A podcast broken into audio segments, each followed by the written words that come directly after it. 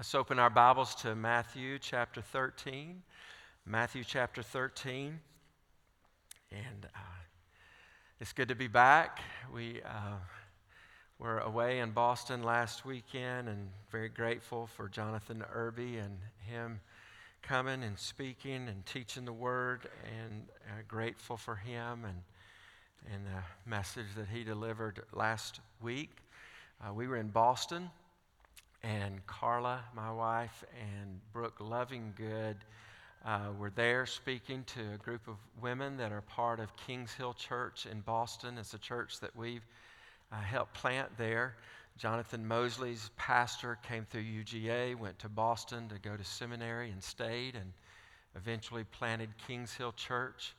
And um, four years ago, that church was not in existence and to be there this weekend and see uh, about 20 uh, ladies that went on that uh, uh, conference retreat Friday and Saturday and back to their church on Sunday morning, and so much fruit to see uh, there. And we gathered on Sunday morning in a ballroom of uh, Hilton Hotel in downtown Boston, and about a hundred uh, people there in that room for worship that morning, and so amazing to just think about uh, no one meeting in that uh, as part of that church so short a time, and now seeing the fruit of the labor and um, of those 100, probably 95% of those were less than the age of 25, uh, probably a dozen different nationalities.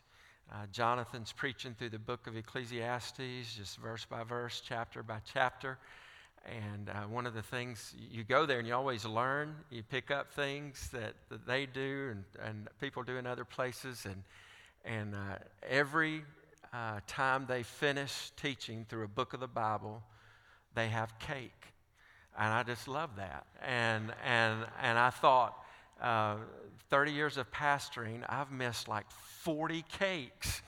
And, uh, but uh, they celebrate when they get through a book of the Bible uh, by having cake in their, uh, uh, after their services. Just fun things like that. We have a, um, the, the guy that I, I met right behind me in that worship service, his first name was Wasim, and he um, was a first year student at MIT and he was from the country of Grenada. And uh, he'd found the church, and he was there just um, hearing the word preached and, and uh, loving Jesus and uh, encouraging to see a lot of stories. That night, we stayed for baptism, and they had two people that publicly professed their faith in Jesus. Uh, by uh, just being publicly baptized there. And so glorious to see that. We've got a group of students there uh, right now. Uh, this room feels the effect of our college students being on spring break more than any other spot uh, today. But we've got 20 college students in Boston. They arrived there yesterday. Robbie Wolfel, our missions pastor, and John Chanel, our college pastor, is there with them. Uh, this week, they'll be using the Great Exchange uh, gospel sharing uh, process on campuses there in Boston. They'll be passing out granola bars at the T stop and just working to try to uh, share the gospel, meet people, invite them to connect with Jesus throughout this week. Pray for our students as they are there serving uh, this, this week. Um, I want to pray for us, and then we're going to look in Matthew chapter 13, continue our study there. Father, we are grateful to you today for the way your kingdom is operating and advancing. Uh, there is no geographical boundary to where you rule and reign. Thank you today for the fruit that we're seeing in Boston as people hear the good news of Jesus and respond, take steps to follow you in baptism. We thank you for Kings Hill and pray for them today. I, I think, Lord, about uh, just even last week, how that church was sending their first mission team to Canada. Uh, and that go from just that disciples making disciples. So beautiful. Thank you for that. And I pray that this week, with our students there in Boston, that you would use them, help them be effective, bring them into the paths of people that need to hear the good news. I pray for Robbie and John as they lead that team, that it'd be a, a strong week for the kingdom there. Help us today, Lord. We want to hear from you. Uh, in, this, in this hour, in this time, Spirit of God, would you teach? Would you convict? Would you change us, transform us? And pray there wouldn't be anything in our lives that would quench your spirit, quench you, Spirit, from working in this room and in our hearts right now. I pray for those that are saved to be encouraged and to be transformed, to be more like Christ. We pray, Lord, for those in the room maybe that have here have not been saved, that have not trusted you, Jesus, that today will be a day where they would uh, hear the good news and respond and believe and have eternity changed forever. Thank you for your word that we can open it and study it, and we look forward to you showing who you are in the text today. In Jesus' name, amen. So here's a question for you. Um, how many of you did enough this week to get into heaven? How many of you did enough this week to get into heaven? Your, your, your mind wrestles with that question just a little bit. Wait a minute, what, what, is, what does he mean by that? What did, uh, how was my week? Um, I think back over the last seven or eight days, and I think, okay, did enough to get into heaven. Let's add it up. Let's do some inventory, do some accounting. Pretty good seven days. I went on a mission trip. I um, shared the gospel a couple of times in Boston. Um, gave my uh, monthly tithe this week. I was in church last Sunday. I'm back today. That's two in a row. Um, I can, I can. It's, it's like you think,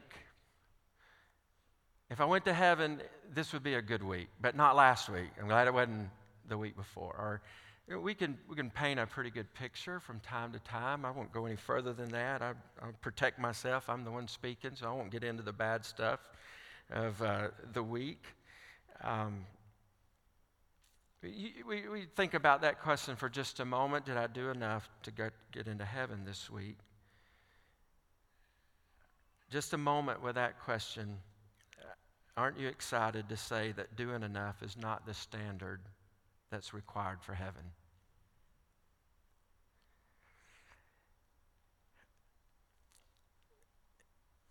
The standard for being a part of the kingdom of God is not doing enough. The standard for going to heaven is not doing enough. The good news is that we go to heaven because someone else has already done it all. Someone else did enough. And his name is Jesus. And that's the good news. That's the good news that we have the privilege to stand here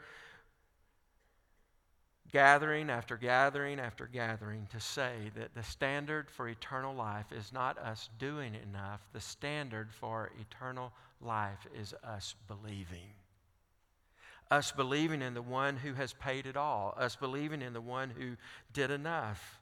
How do we go to heaven? How do we gain entrance into the kingdom? How does Jesus become our king? How do we have eternal life? There's one right response to that.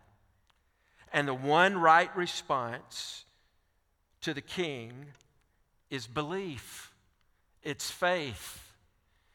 It is as, uh, as clear as the verse perhaps memorized more than any other. For God so loved the world that he gave his only Son, that whoever would believe in him would not perish but have eternal life. That's good news. I, we were uh, in Boston there last Sunday, and I was in a listening position. I was sitting in the room listening to the music, singing with the music, but listening to Jonathan preach, and I found myself in a new room, uh, having only been there once before, and I, I thought, you, you I, do y'all wonder how I listen to a sermon? Do you think that I'm like uh, saying amen after every statement? Or saying praise the Lord or come on after every statement? I actually was sitting there, and about 20 minutes in, I thought, I'm acting like a lot of people in our church back home. I ain't saying a thing. And I, and I kind of analyzed that, and I thought to myself, it makes sense. I'm in a new room. I don't know these, I don't know their language. I might say amen, and their security team might usher me out. I mean, I have no idea what the language is in, in the room. And I thought I wanted to come back this morning and say to you that um, here's our language, all right? It's amen. It's come on. It's that's right. It's uh, it, it, it's uh, clapping not for performance. It's clapping for praise. It's clapping for gratitude. And so, if you're new in the room, I just I just want you to know that participation is allowed. All right. And uh, when when we uh, think about things that um, God has done and God has provided, there are some things that just call for response. And what is that response? That response that uh, for us, when we hear the good news of Jesus, the response that the King expects is belief, it's faith, it's trust, it's not being better. How ridiculous would it be for Jesus to come and live a sinless life and die, die on the cross in order that we might try a little harder? We, we have um, a tendency to do what Alistair Begg says. He says, we, we want to be achievers, not believers. We constantly are lured back to the false religion of self effort. The good news of Matthew 13, 14, 15, and 16 is that Jesus commends faith and he rebukes unbelief. Let's look at it together. Matthew chapter 13, a little bit of a New Testament survey here through chapters 13, 14, 15, and 16. We're learning about King Jesus. We're learning about the kingdom. That's the theme of the Gospel of Matthew. It's all about the king, it's all about the kingdom, it's about King Jesus and the kingdom of heaven. And we have worked through up to about chapter 13. Jesus begins to teach in parables. Parables are stories kind of they, they give a, an, an, an allegory or an analogy that teaches a spiritual truth and the parables that are in chapter 13 tell us about who's in the kingdom and who's out of the kingdom these parables tell us that there are people who are in the kingdom and in God's eyes, He knows they're in the kingdom, but in the world's eyes, they may appear to be in the kingdom, but they're not.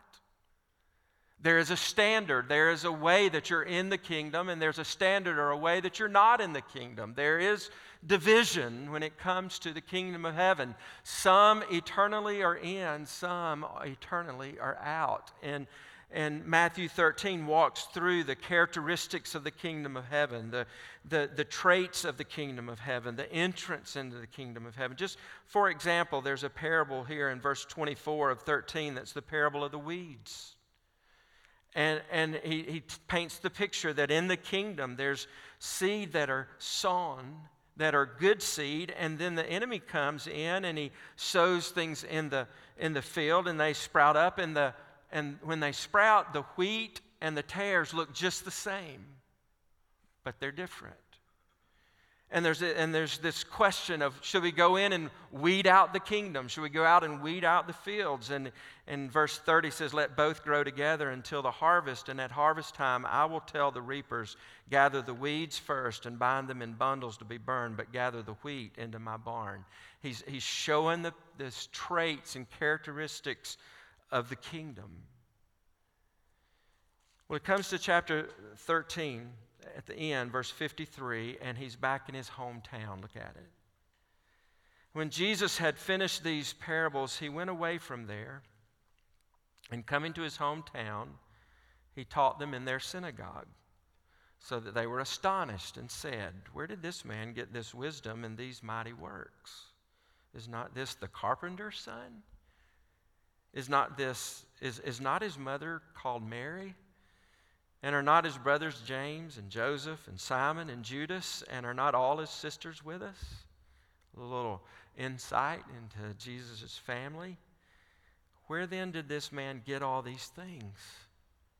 And they took offense at him. But Jesus said to them, A prophet is not without honor, except in his hometown and in his own household. And he did not do many mighty works there because of their what? Say it with me. Unbelief. And that begins to pop up in these chapters. Here at the end of 13, it happens in 14, it happens in 15, it happens in 16, where Jesus rebukes for unbelief, but he commends belief. He celebrates faith. He calls attention to a lack of faith. And as you work through Matthew, you're, you're getting an introduction to King Jesus. You start back, just kind of back up with me just a little bit. Back in chapter 1, you have the genealogy of the king. And You see the bloodline of how Jesus came to the point of being born and who his ancestors were. And you have this genealogy of the king. Then you have the anointing of the king. You see it at his baptism. Then you have the standard of the king. The standard of the king was what we call the Sermon on the Mount. You have chapters 5, 6, and 7 where Jesus teaches and he shows the standard of the kingdom, the standard of the king. This is what it looks like. And then you have the authority of the king. In chapters 8 and 9, uh, you, you have um, him working miracles of all different kinds. You see his authority. And then two weeks ago, when we were together, we saw the expectation of a response to the king. You see his bloodline, you see his anointing, you see his standard, you see his authority, you see that he expects a response. And this week, what we're saying is that 13, 14, 15, and 16 shows us that the expected response to King Jesus is not do better, not do more, it is believe. Believe on me, trust me. I want to show you that as we just kind of work through these chapters and just see how he continues to commend faith. And, and ask yourself this not have you done enough, but I would challenge you to ask your own mind, your heart today have you believed? Have you believed on Jesus? Is he who you're trusting for your salvation? In chapter 14, the very first 12 verses, you get a parenthesis. It's kind of just, it's, it's, uh, it's fitted in between the end of chapter 13 and the rest of 14, and it's a, a, a, backup look at what happened to John the Baptist. We mentioned that a couple of weeks ago and how he died. And then uh, verse 13, it says, Jesus heard this. He heard what? He heard that uh, John the Baptist had died, and he, he knew that the, it was becoming more hostile for him to operate in that area. And he said he withdrew from there in a boat to a desolate place by himself.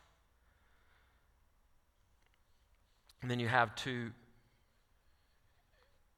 you have two miracles.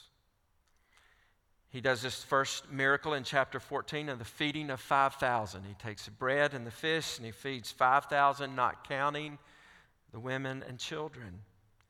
And then there's a second miracle, and that's Jesus walking on the water. Let's look there, verse 22. It says, Immediately he made the disciples get into the boat and go before him to the other side while he dismissed the crowds. And after he had dismissed the crowds, he went up on the mountain by himself to pray. And when evening came, he was there alone. But the boat by this time was a long way from the land, beaten by the waves for the wind was against them. And in the fourth watch of the night, he came to them. That was between 3 a.m. and 6 a.m. It's dark. They're on the sea. The boat by this time was a long way from the land, between beaten by the waves, by the wind, it was against them, and in the fourth watch of the night he came to them walking on the sea. But when the disciples saw him walking on the sea, they were terrified. Now that makes sense, doesn't it? I mean, if you're fishing next week on Lake Oconee between the hours of 3 and 6 a.m., and you look up and you see a friend walking on the water, be afraid. All right? That makes sense. And they were terrified and, and, and said, It's a ghost. And they cried out in fear. But immediately Jesus spoke to them, saying, Take heart, it is I, do not be afraid. And Peter answered him, Lord, if it is you, command me to come to you on the water. He said, Come. So Peter got out of the boat and walked on the water and came to Jesus. But when he saw the wind, he was afraid. And beginning to sink, he cried out, Lord, save me. Jesus immediately reached out his hand and took hold of him, saying to him, O you of little faith, why did you doubt? When they got into the boat, the wind ceased, and those in the boat worshiped him, saying, Truly you are the Son of God. Jesus is pressing on their hearts. He's pressing on them about their faith. Do you believe? Can you trust me? You've seen me break bread. You've seen me break fish. You've seen me feed 5,000 plus. You've seen me walking on the water. Where's your faith? Where's your belief? Where's your trust? end of chapter 14, he continues to heal. And then chapter 15. He has this encounter with the Pharisees, and again, he presses them on their faith. He presses them on their belief. In fact, he rebukes them for their lack of belief. He rebukes them for them trying to do right in order to be right. And look at it. Then the Pharisees and scribes came to Jesus from Jerusalem and said, Why do your disciples break the tradition of the elders? For they do not wash their hands when they eat. Now, it's important to point out that this was not an Old Testament law that they were referring to. This was a man made rule, a man made law. They thought that if you outwardly washed your hands before you ate, that it would, uh, it would settle anything that was unclean that you had touched. And their way of getting by in their mind with being right with God, having touched unclean things, was to outwardly wash their hands physically. And so they made this commandment, and that tradition became rule and law for them. And they said, Why do your, why do your disciples, they, they don't wash their hands when they eat? He answered them, Why? He answered them, And why do you break the commandment of God for the sake of your tradition? You see what Jesus don't you know there's somebody in the crowd who's just been around long enough that when whoever that scribe was that raised that question and said, Why do they break? The, they're just thinking in their mind, Oh, no. Don't go there with Jesus. It is a setup. You, you, you don't want to debate Jesus.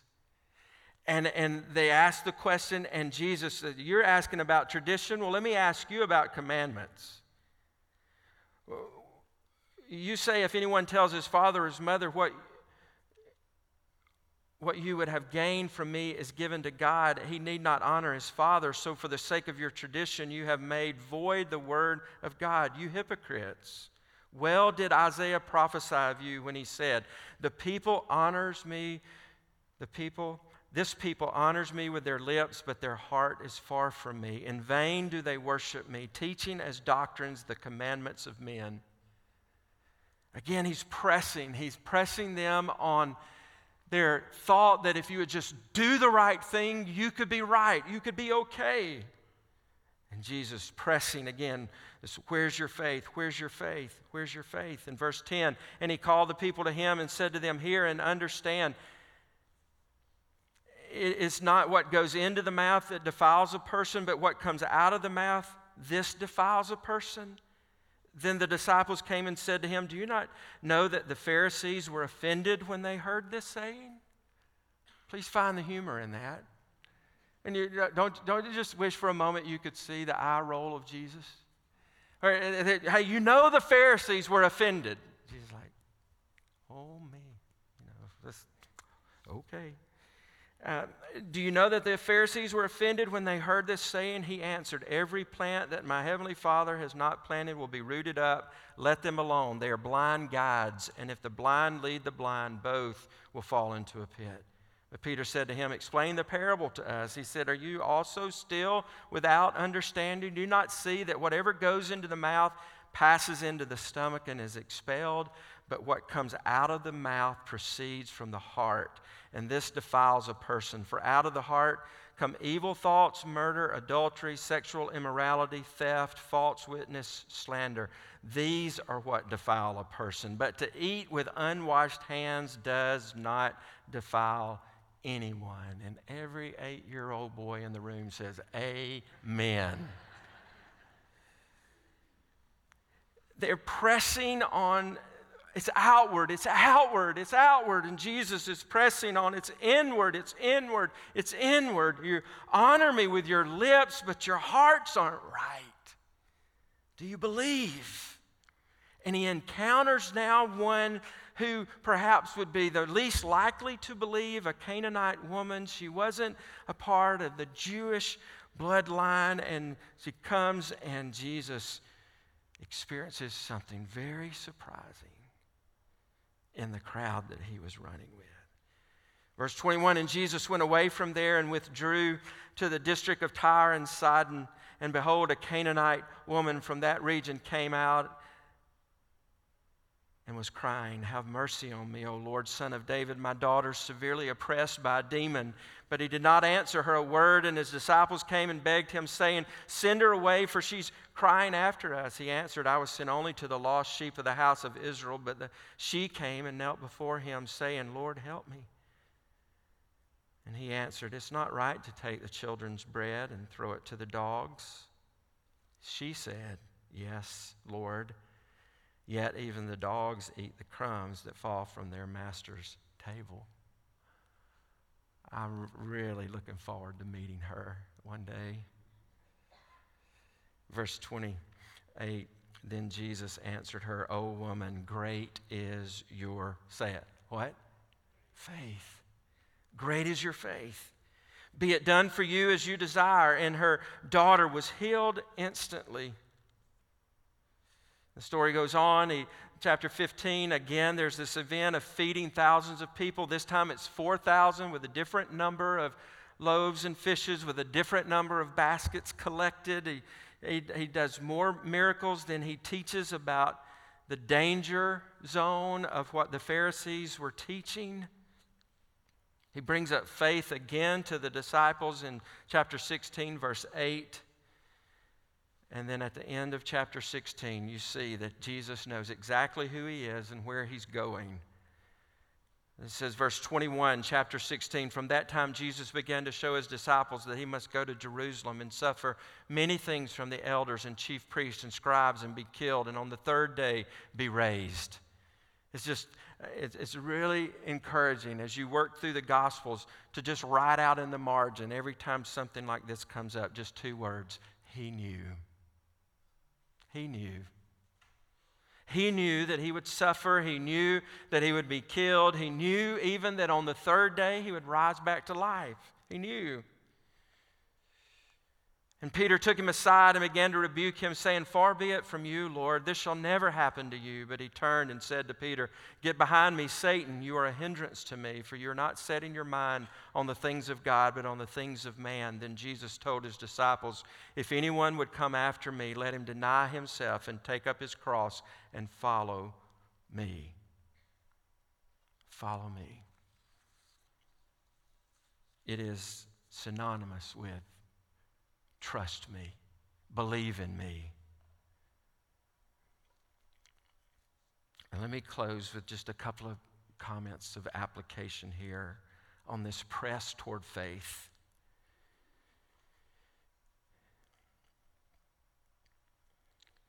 The Pharisees wanted the people to behave and follow the rules. Jesus wanted the people to believe and follow him. And when we're talking about the kingdom of heaven and the kingdom of darkness, that's the difference. The kingdom of darkness, outward behavior, follow the rules. Kingdom of heaven, believe and follow Jesus. Believe and follow him. Believe what? Believe what Jesus did. When Jesus was teaching, when he was walking through these chapters, it was in, the, it was in his future. For us, it's in our past. In his future was suffering and dying and rising back to life. In our past is Jesus who suffered, who died, and who rose. And when we believe in Jesus, we're believing that he's the promised Messiah. He's the one that came to live a sinless life, to die on a cross, to pay for our sins, would be buried, and rose back to life, giving us the guarantee that when we believe and trust in Him, we too shall live forever. That's good news. That's, our, that's, our, that's where we believe. It's not just some believe in some imaginary thing, not believing a good person. It is believing in Jesus and the work that He did in paying. He did it all for us. And we follow Him, we trust Him, we find our peace in Him. Have you believed in Jesus? Have you trusted on Him? Colossians 1 verse 13. Listen to how Paul brings it all together. Colossians 1:13. He has delivered us from the domain of darkness and transferred us to the kingdom of his beloved son in whom we have redemption, the forgiveness of sins. What peace. What good news. The Pharisees were they were wringing their hands, almost literally wringing their hands. In a panic, they wanted to shut Jesus down. Every time they encountered him, they would go away looking for a way to kill him, looking for a way to get rid of him. And they're, they're, it's like they're in this urgent panic to shut Jesus down. It's the, the, the, the Pharisees, you might say, they're, they're having a temper tantrum on every page. They're in a panic attack. The outward was being crumbled away. Jesus was saying, It's inward, it's heart, it's believe, it's trust in me. Paul said, For by grace are you saved through faith, not of yourselves. It's not by works, so that no one can boast.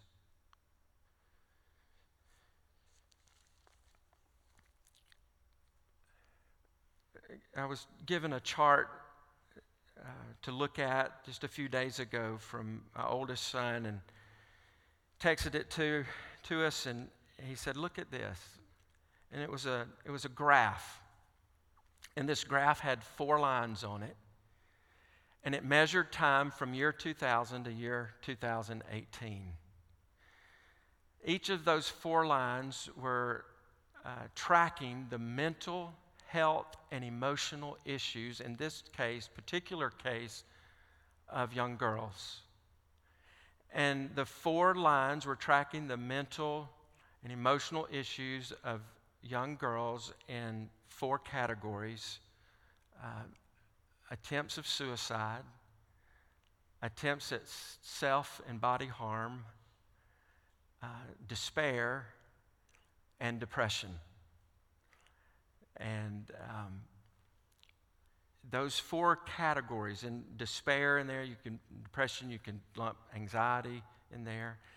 And it, and it showed starting in year 2000, those four measurements, those four trends. And as you move from 2000 ahead, 2001, 2002, 2003, the, the lines were just on the graph, just kind of doing like this, just bouncing up and down, just bouncing up and down until you get to 2000. 12. And when you hit 2012, just like that, just shoots, skyrockets, and just keeps going in that same skyrocketing trajectory. Now,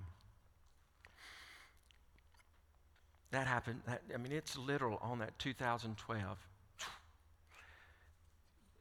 Do you know what happened in 2012? Any guesses?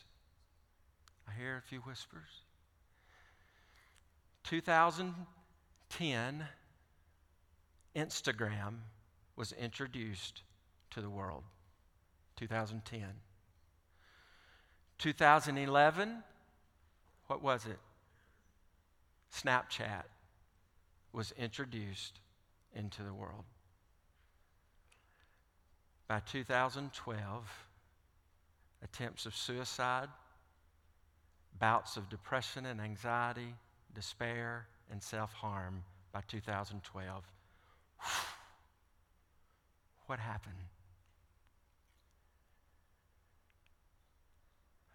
A group of people have been pounded like never before about the world's value of perfection and outward looks, views. I don't mean just skin looks, I mean just scenery, just being in the right place, being with the right people, looking the right way, wearing the right things, doing the right stuff, pounded in the outward, resulting in a society wringing their hands because they can't measure up to the outward.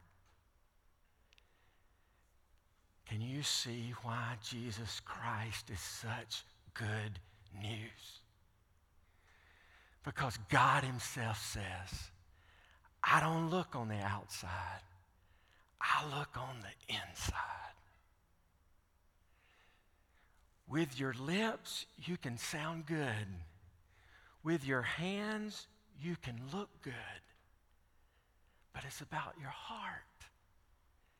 And the good news is, is that if you find your life in the person of Jesus Christ, and you lose this life that the world is offering, just give up on it and find your life in Christ, Jesus says that is actually where you find real life.